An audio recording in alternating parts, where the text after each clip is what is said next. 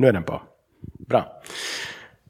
Jo, hej på er alla. Vad heter det? Jag heter Kajeri Kramstedt och eh, är från Friffe här i Åbo. Jag känner många av er. Trevligt att vara här idag med er. Och vad heter det? Vi ska idag se på psalm 80 tillsammans.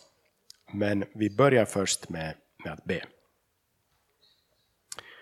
Ja, kära Fader, kom och välsigna den här stunden och välsigna våra hjärtan och våra tankar och, och mig som min mun som talar.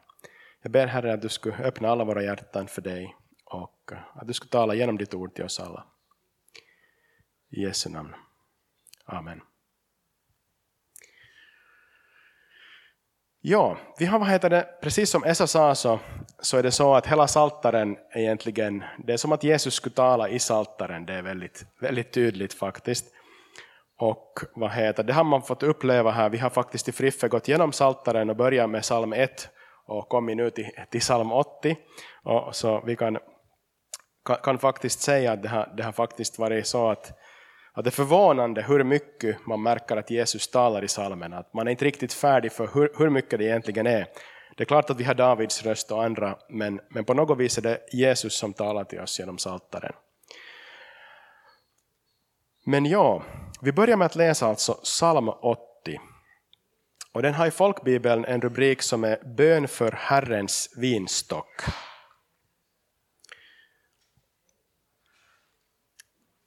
Alltså, ni kan slå upp psalm 80.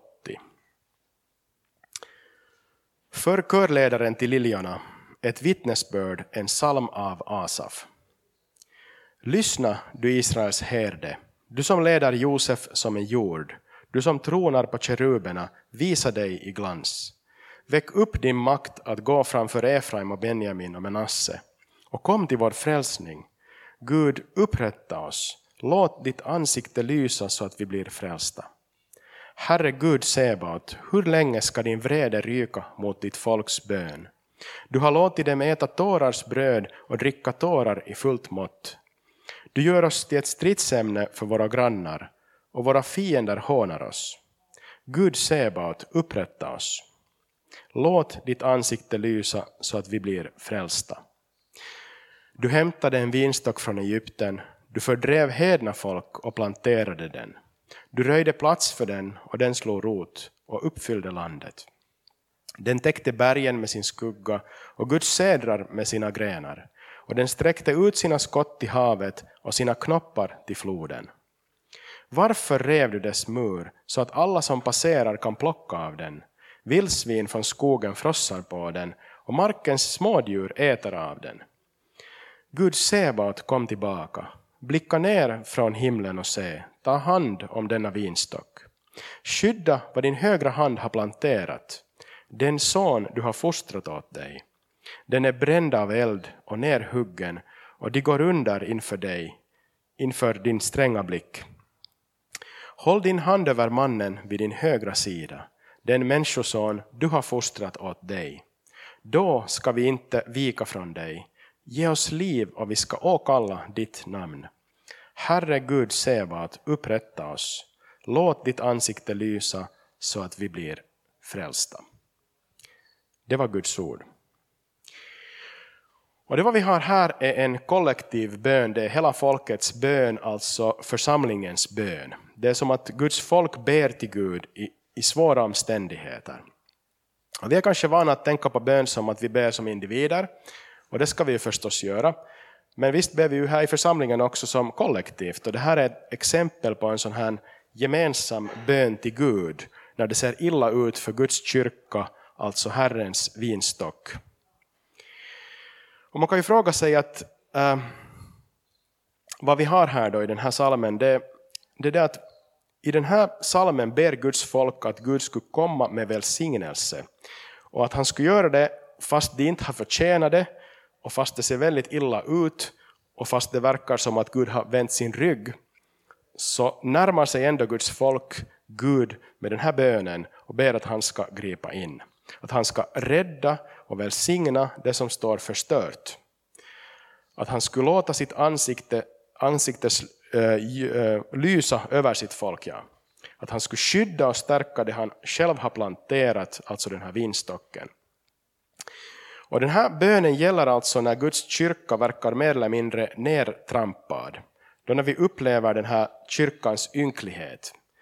Eh, då är det som att den del som ännu står av kyrkan sörjer och ber över den del av kyrkan som har fallit. Och vi kan ju tänka på kyrkan i vårt land eller i vår stad. Och för mig så har den här kännats väldigt sådär eh, aktuell på det sättet att faktiskt Friffe därifrån jag kommer så vi fyllde 140 år här i förrgår. Och det låter ju som sådär ståtlig statistik, och det är en lång tid. Men jag kan inte låta bli att tänka på att hur det såg ut förr och hur det ser ut nu. Uh, när vi tittar på historien så vet vi att vår söndagsskola till exempel hade flera hundratals barn. Och idag är vi, kan vi räkna aktiva på en hands fingrar. Så, men visserligen så känns det att den här situationen ändå också mera allmän. Uh, på det sättet att om vi är ärliga så måste vi väl medge att uh, inte kyrkan är något väldigt starkt om vi ser runt omkring oss och tänker Eh, på vår stad eller, eller på vårt land. Så nu är det ju så att vi kan säga att, att den ligger ganska ynklig, ganska svag och ganska nertrampad. Men i den här salmen har vi då ett svar på vad kyrkan kan be i en sån situation när det ser illa ut. Eh, och Guds folk här vädjar till Gud i sin nöd för att han i sin nåd skulle se till dem. Okej, men vi går lite tillbaka och tänker ändå på vad Israel, eller vad, vad, situationen var där, eller bakgrunden till den här salmen faktiskt var. Och det är ju ett bekant tema igen att Israel har hamnat i fiendehänder. De var ofta i fiendehänder, de var i egyptiernas händer, de var i filisternas händer, de var i assyriernas händer och i babyloniernas händer, bland annat. Och eh, det här specifika tillfället här så gäller när norra riket, Israel, Eh, hamnade i assyriernas händer. Det vet vi därifrån från att, eller vi kan anta det därifrån att det nämns Efraim och Manasse här, som pekar till de här norra stammarna, alltså norra riket. Och då skulle det passa in på Assyrien och eh, norra riket där 722 f.Kr. Och då så gör det det att den som, och de som ber den här salmen är då antagligen i söder, i Juda, och de ber för det här folket uppe i norr, trots att de var som skilda, de skildes ju åt där, söderrike och norrrike, så ändå finns det på det sättet att de, de bryr sig där i söder, i Juda, för det här som var i norr, fast de kanske tänkt lite, lite så ner på dem kanske, och, och så här, men i den här bönen så ber de ändå där nere i Juda för det här norra, norra riket i Israel.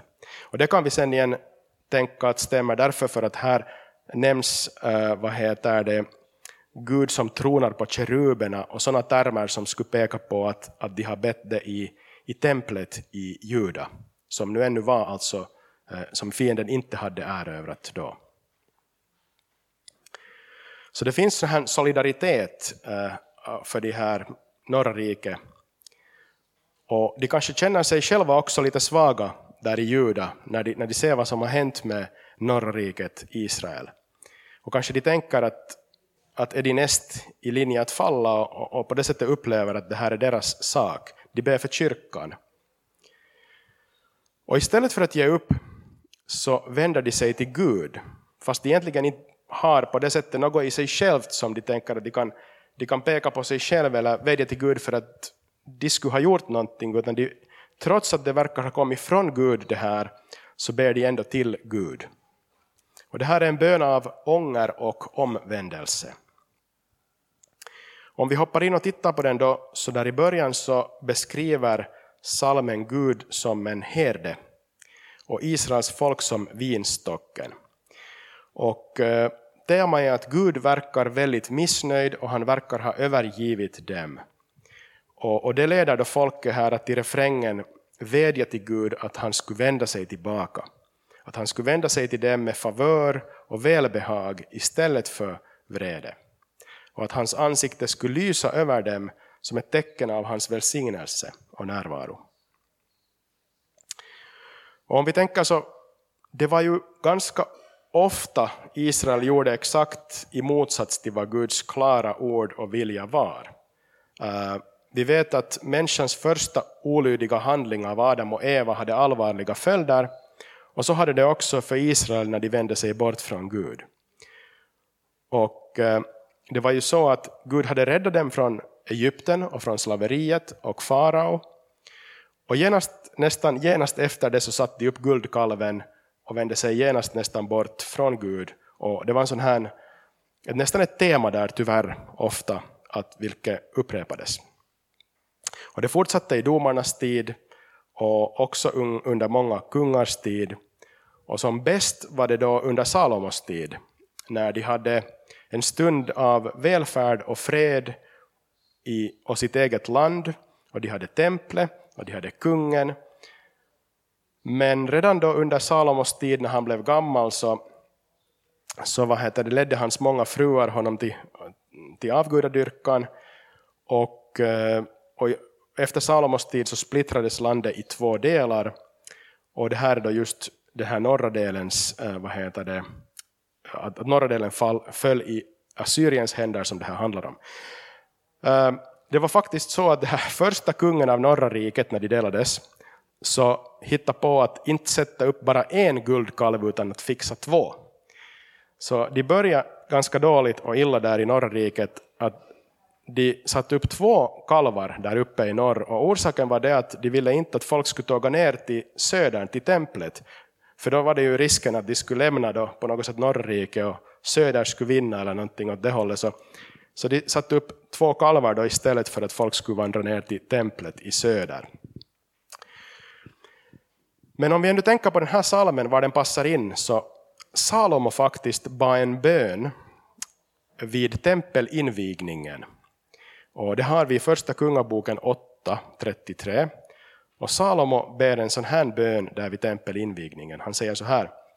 Om ditt folk Israel blir slaget inför en fiende för att de har syndat mot dig, men de vänder om till dig och prisar ditt namn och ber och ropar till dig om nåd i detta hus, Hör det då i himlen och förlåt ditt folk Israels synd och låt dem komma tillbaka till det land som du har gett deras fäder.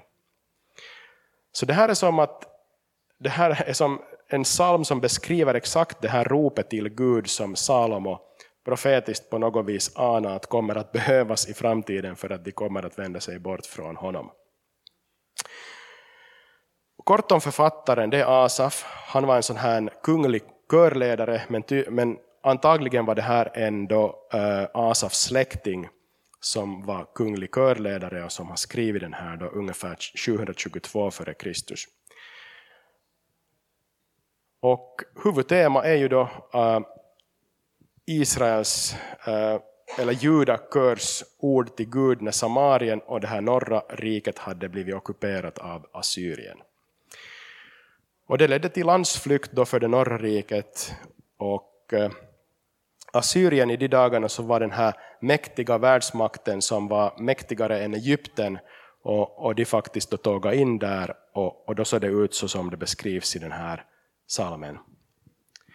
Men folket börjar med att vädja till Gud. Det vädjas till Gud i verserna 2 och 3. De är inte rädda att ropa till Gud, utan de vågar säga att lyssna Gud, visa dig, väck upp din makt och kom till vår frälsning.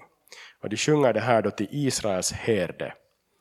Och de som sagt nämner att, att Gud är den som tronar på keruberna, alltså just syftande på den här förbund, till förbundsarken som fanns i templet. Så antagligen var det då alltså eh, författaren till det här var i söder, någon i söder som hade ett hjärta för dem i norr som hade då hamnat ut för det här. Och folket vädjar till Guds majestät och makt, att Gud som herde för sin flock skulle rycka in. Han hade ju frälst sitt folk från Egypten och från många fiender genom sin mäktiga hand och mäktiga gärningar, och nu behövs det en räddning av samma kaliber. En lika stor frälsning behövs nu för att för att resa det som ligger nertrampat och eh, nästan nerbränt. Och eh, verserna 5-7 så konstaterar läget, hur det ser ut, vad som har hänt. Och läget verkar vara det att Guds vrede ryker mot sitt folks bön. Och det betyder att Gud inte vill höra deras, det verkar som att Gud inte vill höra på deras böner. Men salmisten helt tydligt ändå litar på att en bön från ett förkrossat och bedrövat hjärta, så som David sa det, inte ska gå ohörd. Utan de litar på att Gud ser till dem när de ber det här, precis så som Salomo också hade tidigare sagt. Och slutligen verkar det som att Assyrien är inte det här huvudproblemet, utan det är problemet att Gud verkar ha vänt sin rygg åt dem. Och han har tillåtit att de har hamnat i fiendehänder.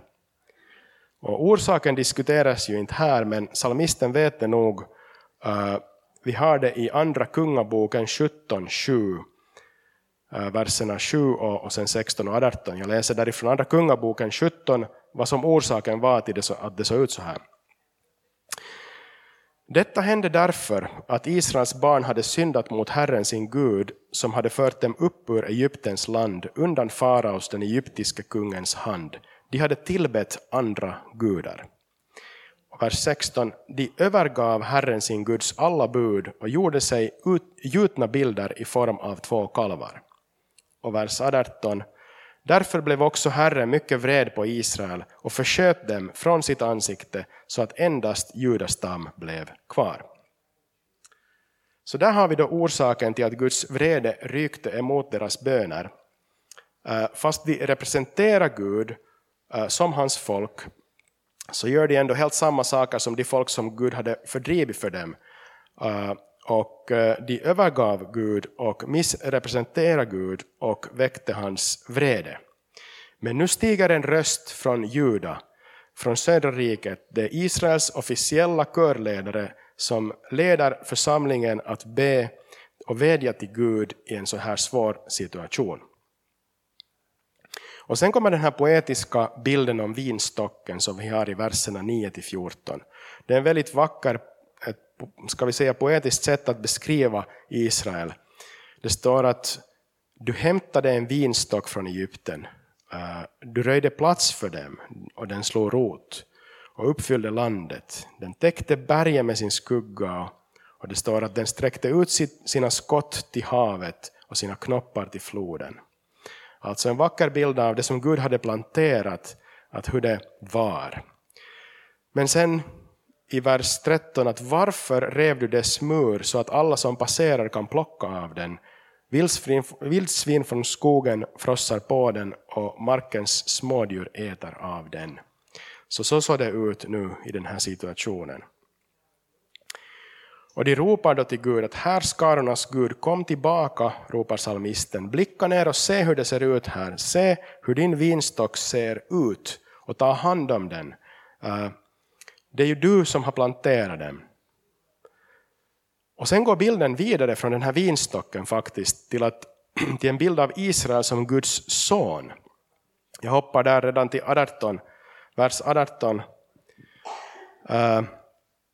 Eller nej, vers 16 har vi det redan där i slutet. Den son du har fostrat åt dig talas det om här. Så det, det går från bilden av en vinstock till bilden av son. Och nu har vi två bilder som sammansmälter här. Guds folk som vinstocken som Gud har planterat och Guds son som han har fostrat. Och Guds son så är ett uttryck i Bibeln som används för Israels kungar kallas till Guds söner och änglar kan kallas till Guds söner och Adam i Lukas 3.37 kallas till Guds son. Men det som passar bäst in här är det som står i Andra Moseboken 4.22. Där är det Gud som säger att Moses ska säga åt farao det här följande. Så säger Herren, Israel är min förstfödde son och jag har sagt till dig, släpp min son så att han kan hålla gudstjänst åt mig. Så här så säger Gud åt Mose att Mose ska säga åt farao att, att Israel är min förstfödde son. Släpp min son. Så Israels folk som Gud hade räddat från Egypten var hans förstfödde son. Men bilden ännu utvecklar sig här i, och det här hänger ihop med det som Esa sa där om att Jesus nog stiger fram i de här psalmerna. I vers 18 så har vi den här bilden av mannen vid din högra sida, den människoson du har fostrat åt dig. Så den här sonen verkar vara människosonen vid Guds högra sida. Och det kanske låter bekant. Uh, och vi vet att i Nya Testamentet finns det en figur i, i vad heter det, evangelierna som kallar sig själv Människosonen. Och Eh, vi vet att i Gamla Testamentet, i Daniel 7, så talas det också en som liknade en människoson. Och sen vet vi också att det fanns i Johannes 15 en som kallar sig vinstocken och som sa så här att jag är den sanna vinstocken. Så han, alltså Jesus, blev också skickad till Egypten och han blev frestad i öknen och han gick genom vattnet. Och han är den sanna Guds son som inte gjorde fel på en enda punkt som Israel. Han är också den andra Adam, den fullkomliga och bättre Guds son som var trofast och lydig i allt. Och han drack den här bägaren av tårar som här beskrivs, eller han egentligen drack bägaren av, fylld med Guds vrede. Och han tog emot Guds stränga blick som egentligen tillhörde den son som var olydig. Men allt det här tog Jesus på sig. Och den här bilden av Israel som Guds son pekar fram till den här bilden av den bättre Guds sonen, alltså Jesus. Och då så står det i vers 19 att då när alltså Gud håller sin hand över mannen vid hans högra sida, den här människosonen som han har fostrat åt sig, så då ska vi inte vika från dig. Ge oss liv och vi ska åkalla ditt namn. Så det är som att profetiskt leds vi genom det här till den här människosonen och genom honom ska den här välsignelsen komma till oss. Och han är den som är den här vinstocken som inte felar och som bär frukt. Och han är den son som inte gör fel, utan är lydig i allt. Och eh, ja, Salmisten konstaterar sådär profetiskt att genom den här människosonen vid Guds högra sida ska vi få frälsning och liv och åkalla Guds namn. Och profetiskt tolkat så vågar vi säga att salmisten eh, väntar sig liv och omvändelse från den här människosonen, som vi vet att det är den sanna Guds son och den sanna vinstocken. Vi kan fråga oss, hur passar det här in på oss då? Hur är det med Guds folk idag? Och tyvärr så är vi inte helt främmande till att göra fel som Guds folk heller. Om de hade Egypten och slaveriet och fara och, och allt möjligt så har vi världen och synden och djävulen. Och vi har fått en ännu större frälsning än de fick, eh, för Gud har räddat oss från en ännu större fiende. Och vi har ännu större orsak att lyda och älska Gud. Och Petrus kallar oss till främlingar och gäster i den här världen. Och eh, kyrkan behöver alltid reformera sig eller omvända sig till Gud på nytt och på nytt, så som den här bönen också lyder. Och så har det varit ända sedan början tyvärr, eh, inte bara nu. Och det tar jag från att faktiskt från Jesu ord i Uppenbarelseboken 2 och 3. Om ni kommer ihåg de här kapitlen så de handlar om de här sju församlingarna som får höra Jesu ord via Johannes. Och, och det de här sju församlingarna representerar på något sätt alla församlingar, för det är sju. Det är som att församlingarna får höra då av Jesus att, att de har övergett sin första kärlek och andra där får höra att de har tolererat falsk lära och falska profeter och sen andra får höra att de har varit ljumma och varken kalla eller varma och, och, vissa får höra att, att de ska på något sätt vakna och inte slumra. Och så att vi måste ha någon slags kategori förstås, att det finns också i Nya Testamentet att Jesus kan vara missnöjd med, med, sin, med sin kyrka på något vis. Men vi ska väl inte anta att det alltid är så heller, då gör vi nog fel. Eh, men vi kan inte alltid anta att han är nöjd med allt som händer i Guds kyrka. Eh, men vi behöver Guds ord i Bibeln för att ge oss rätt riktning på något sätt i olika sammanhang. Och vi måste bara försäkra oss att vi är i Guds kärlek och att Guds kärlek har nått sitt mål i våra hjärtan. Eh, att vi förblir i Jesus som är vinstocken. Det är det så som Jesus säger i Johannes 15. Att vi ska förbli i honom. Och han säger i Johannes 15.9 att eh, så som Fadern har älskat mig så har jag älskat er. bli kvar i min kärlek. Om vi vill hitta här något bud så, så är det att bli kvar i min kärlek som kyrkan är kallad att göra. Att hållas i hans kärlek och Romarbrevet sen igen, Romarbrevet 11.22 uttrycker det så här att vi ska bli kvar i hans godhet. Så vi ska leva i omvändelse och lydnad till Gud uh, som Guds adopterade barn och hållas i hans kärlek, hållas i hans nåd, i hans godhet. Uh, och det är ju så här att Jesus lämnar ju inte de här församlingarna med fördömelse, utan där i slutet i Uppenbarelseboken 3.19, när han först har kritiserat de här olika församlingarna, så säger han så här i 3.19, Uppenbarelseboken alltså, att alla som jag älskar tillrättavisar och tuktar jag. Visa därför iver och vänd om. Se, jag står vid dörren och knackar, om någon hör min röst och öppnar dörren, så ska jag gå in till honom och hålla måltid med honom och han med mig. Så det här gäller då församlingar och också individer, uh, den här saken. Men så kommer vi till refrängen som också gäller oss förstås, och som vi har nu hoppat över faktiskt här. Men, men det, det är inte så allmänt att det kommer en refräng i en psalm, att den ska upprepas flera gånger. Men i den här psalmen så finns det en refräng. Vi hittar den i verserna 4, 8 och 20, alltså helt sista versen också. Refrängen lyder så här att upprätta oss, låt ditt ansikte lysa så att vi blir frälsta. Och tre gånger upprepas den här Eh, refrängen att psalmisten alltså ber om omvändelse och Guds välsignelse. Och eh, när vi ser då kyrkans bedrövliga tillstånd så leder det till att vi kan be att Gud själv omvänder oss till honom och upprättar oss, så som det står på svenska. Hebreiska ordet betyder att vända om tillbaka. Alltså vi ber att Gud vänder oss tillbaka till honom och vänder sig själv tillbaka till oss. Så att Guds verk är att vända oss till honom och vända sig själv till oss. Det är det som äh, psalmisten ber att ska ske. Och det är ju en eh, välsignelse att bli omvänd till Gud. Att förstå sin synd och omvända sig till Gud är ju en välsignelse. Att sen igen bli förhärdad i sin synd och inte se sin synd, inte medge den, är en förbannelse. Och det, så det beskrivs också i Romarbrevet 1. Men den här förvan, det här förvandlande och upprättande och, och, det som vi behöver kommer från det här ljuset som lyser från Guds ansikte och hans välbehag och favör. Och jag hoppar lite till Nya Testamentet för att beskriva vad det kan, hur vi kan uppleva eller tänka kring det här att Guds ansikte lyser över oss. Så vi har det i Andra Korintierbrevet 4, i verserna 4 och 6. Jag plockar lite därifrån, det står att Andra Korintierbrevet 4.4 att, uh, att det står ljuset som strålar från evangeliet om Kristi härlighet. Det talas om ett ljus som strålar från evangeliet om Kristi härlighet.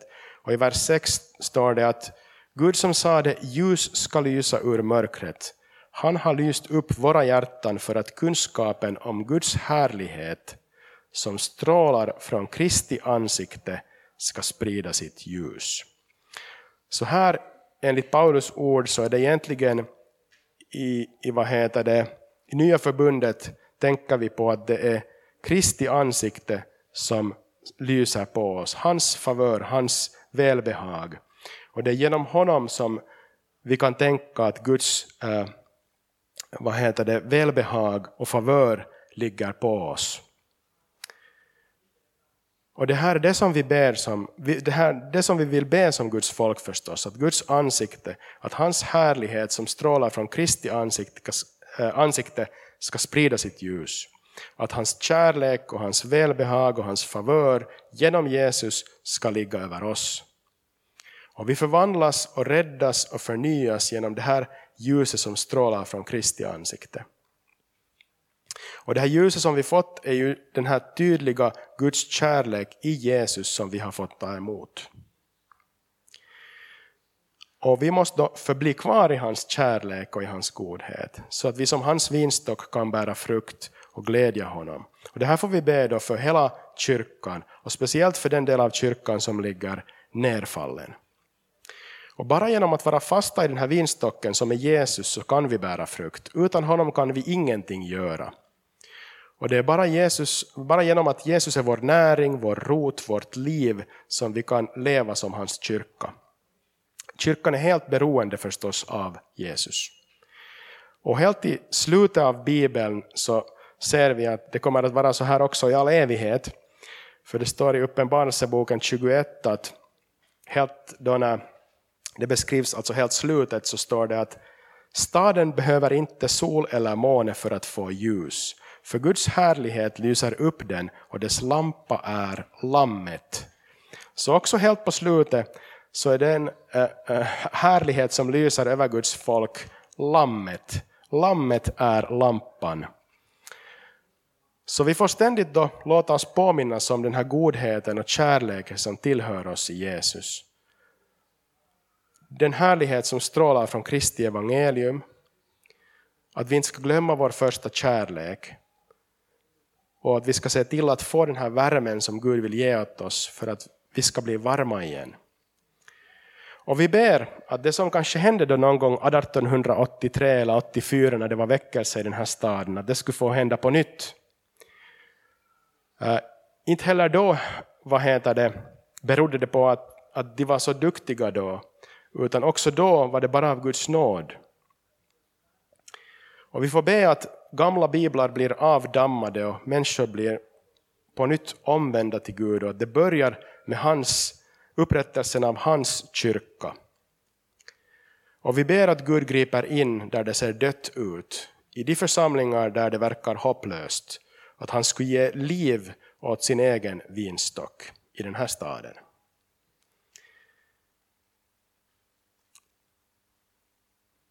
Av någon orsak så brukar vi kanske tänka så här att Gud har någon gång kunnat göra stora saker. Och sen kan vi kanske också tänka att Gud kanske någon gång i framtiden kommer att göra stora saker.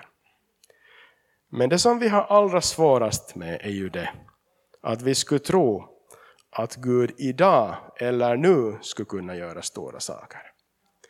Och den här bönen leder oss in i, en, in i det att vi ber att Gud nu skulle agera för sin vinstock. Så med den här salmens ord får vi be att Gud griper in för sin vinstock i den här staden. Och vi kan göra det nu.